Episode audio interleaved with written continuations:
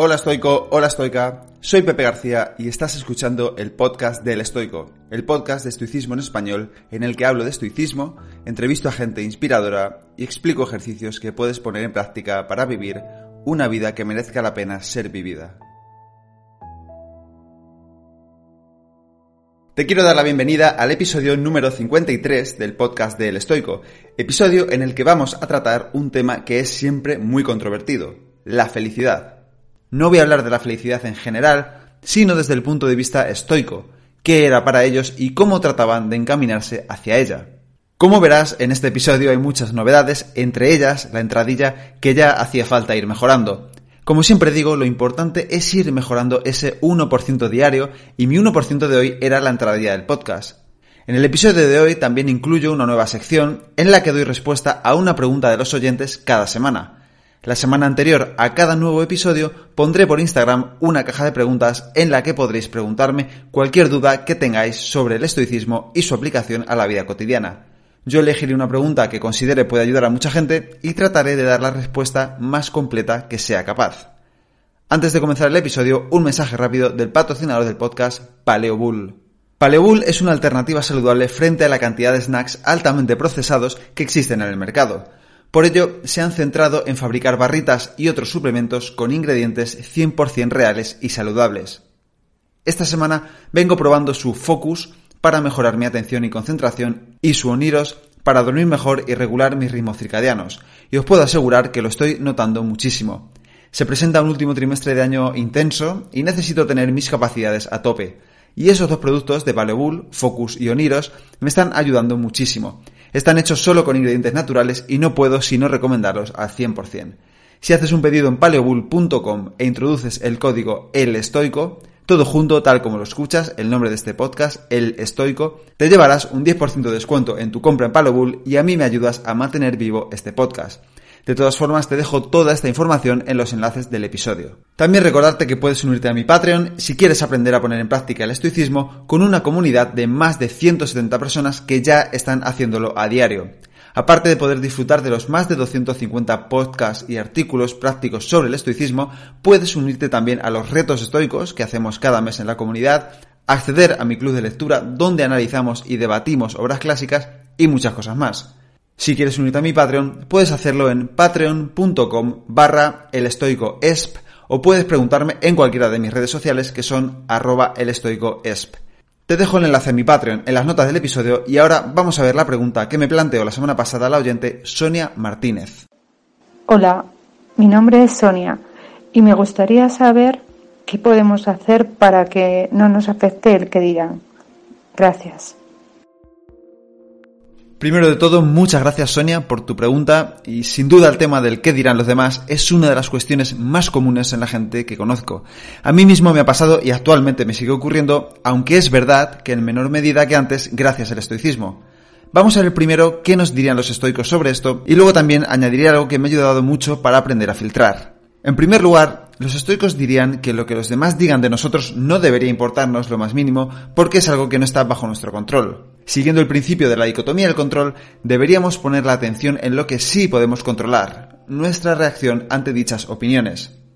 Epicteto, por ejemplo, en su manual dice una cosa muy interesante. Si alguien entregara tu cuerpo a cualquiera, te sentirías indignado. Sin embargo, tú entregas tu mente al primero que pasa, pues basta que cualquiera te insulte para que te sientas alterado y confundido. Epicteto nos quiere decir aquí que cuando le damos demasiada importancia a lo que alguien dice de nosotros, le estamos permitiendo instalarse en nuestra mente. Si no podemos dormir pensando en lo que esta o aquella persona dirá sobre nosotros, estamos permitiéndole vivir en nuestra mente. Si a esa persona no le entregaríamos nuestro cuerpo, ¿por qué sí le entregamos nuestra mente? ¿Por qué le dejamos vivir dentro de nuestra cabeza y hacernos daño? Seneca tiene unas líneas muy parecidas en Sobre la brevedad de la vida. Dice, Nadie consiente que le ocupen sus propiedades, y si existe un pequeño litigio en torno a sus límites, enseguida acuden a las armas. Sin embargo, permiten que otros intervengan en sus vidas e incluso les hacen sus propietarios. Estando muy de acuerdo con Epicteto, Séneca y la dicotomía del control, entiendo que a veces es complicado llevar a la práctica este ejercicio. Es normal que nos afecte lo que otras personas piensan sobre nosotros, especialmente si se trata de gente cercana y que nos importa. En ese caso, podemos utilizar la siguiente técnica, analizar de quién viene la crítica. Imagina que has empezado a tocar un nuevo instrumento y alguien te dice, lo estás haciendo mal, qué mal suena. Esas mismas palabras, ese mensaje puede tener dos significados distintos dependiendo de quién lo diga. Si es alguien de tu entorno que no toca ningún instrumento ni tiene experiencia enseñando y simplemente te lo dice por fastidiar, deberías ignorar totalmente su opinión. En cambio, si vienen de un instructor de música que lleva años enseñando y que sabe tocar de maravilla, deberías aceptar su opinión con humildad y preguntarle qué estás haciendo mal y cómo puedes mejorarlo. En definitiva, se trata de analizar de quién viene la opinión, qué experiencia o titulación tiene para hablar de lo que está hablando, y si deberías aceptar su opinión o ignorarla. Si combinas esto con los consejos de los estoicos que hemos hablado antes, seguro que poco a poco vas mejorando en si te importa o no la opinión de los demás. Gracias de nuevo Sonia por tu pregunta, espero haberte ayudado y si a ti o a cualquier oyente le ha quedado alguna duda al respecto, por favor házmelo saber a través del medio que más te guste. Ahora sí, vamos a comenzar el episodio de hoy. ¿Qué es la felicidad para los estoicos? ¿Qué es la felicidad? Es la pregunta del millón. Todos queremos ser felices, pero el primer paso debería ser definir qué es para saber cuándo lo somos. Después, qué debemos hacer para llegar a ese punto y sobre todo, qué tenemos que dejar de hacer. ¿Es algo que se es o algo que se practica? La felicidad significa distintas cosas para distintas culturas, filosofías o religiones. Según el diccionario de la Real Academia Española, la felicidad es 1.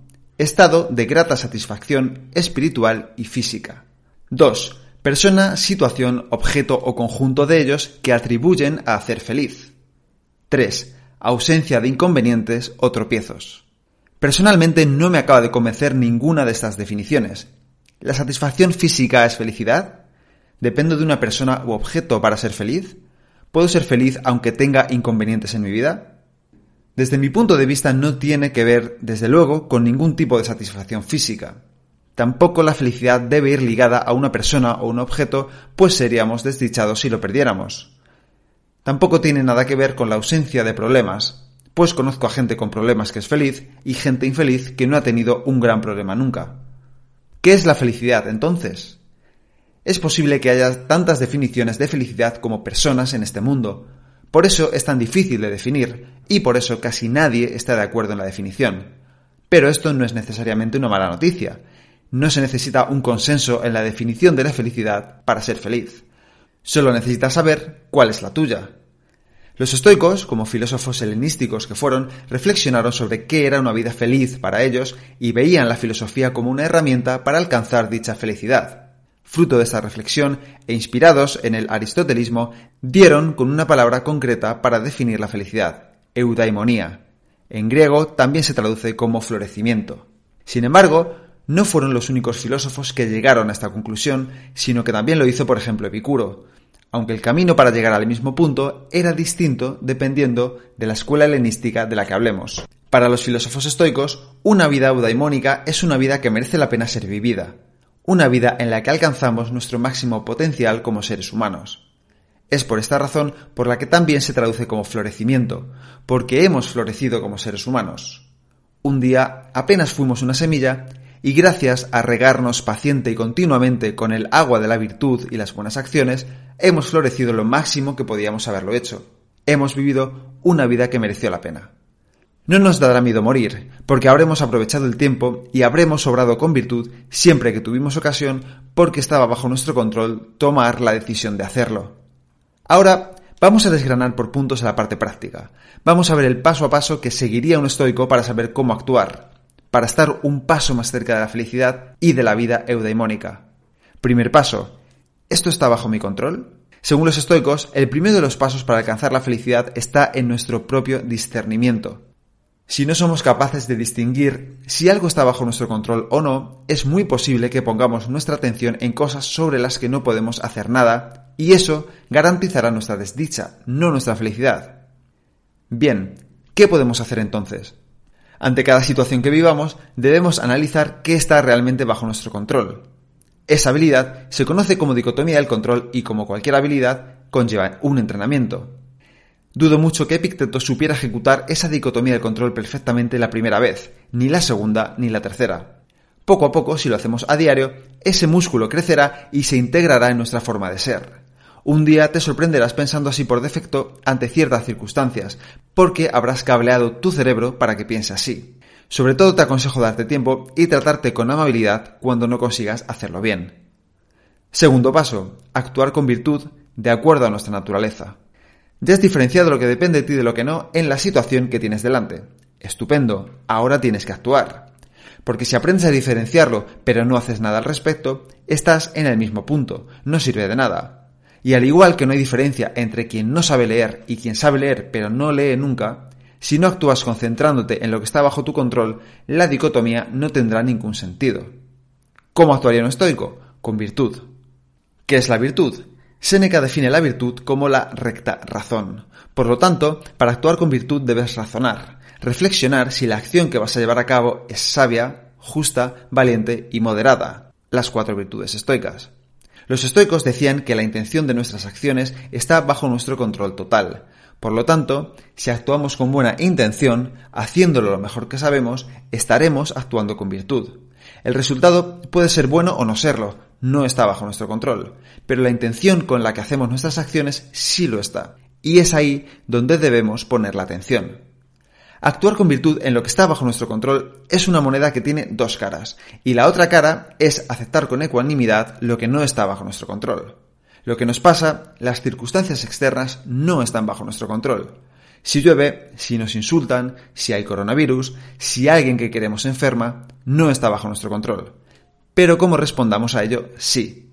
Lo que nos lleva al tercer y último paso, la ataraxia, la ataraxia estoica es la serenidad de ánimo, la tranquilidad de espíritu, algo similar al nirvana de los budistas, aunque no se alcanzaría por el mismo medio. ¿Por qué digo que la ataraxia es el tercer paso? Porque sin ataraxia, sin tranquilidad, es difícil, por no decir imposible, ser feliz. No sé tú, pero yo no conozco a nadie que esté estresado, vaya con prisas a todos sitios, se deje llevar por sus emociones, se enfade y diga que es feliz.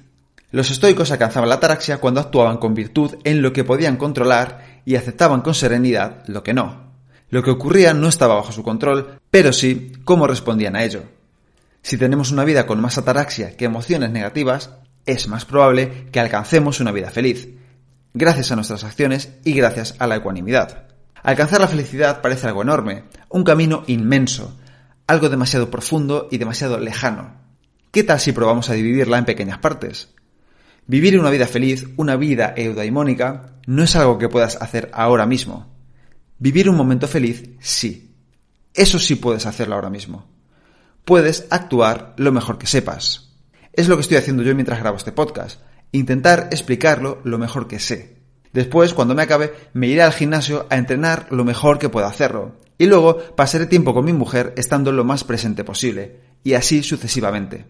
Un día se compone de muchos momentos y una vida se compone de muchos días. ¿Quieres vivir una vida feliz? Céntrate en este momento que tienes entre manos. Hazlo lo mejor que puedas y repite hasta tu muerte. Y hasta aquí el episodio de hoy. Espero que te haya gustado y que lo pongas en práctica. Si quieres ayudarme a que el podcast siga creciendo y pueda ayudar a más gente, te animo a suscribirte y recomendarlo en la plataforma de podcast que utilices, en redes sociales o mejor aún, a tus amigos. Y si quieres mandarme alguna idea o quieres que hable de algo en especial, puedes contactarme a elestoico.com@gmail.com o en cualquiera de mis perfiles de redes sociales arroba elestoicoesp. Nada más por hoy, muchísimas gracias por estar ahí y hasta la próxima.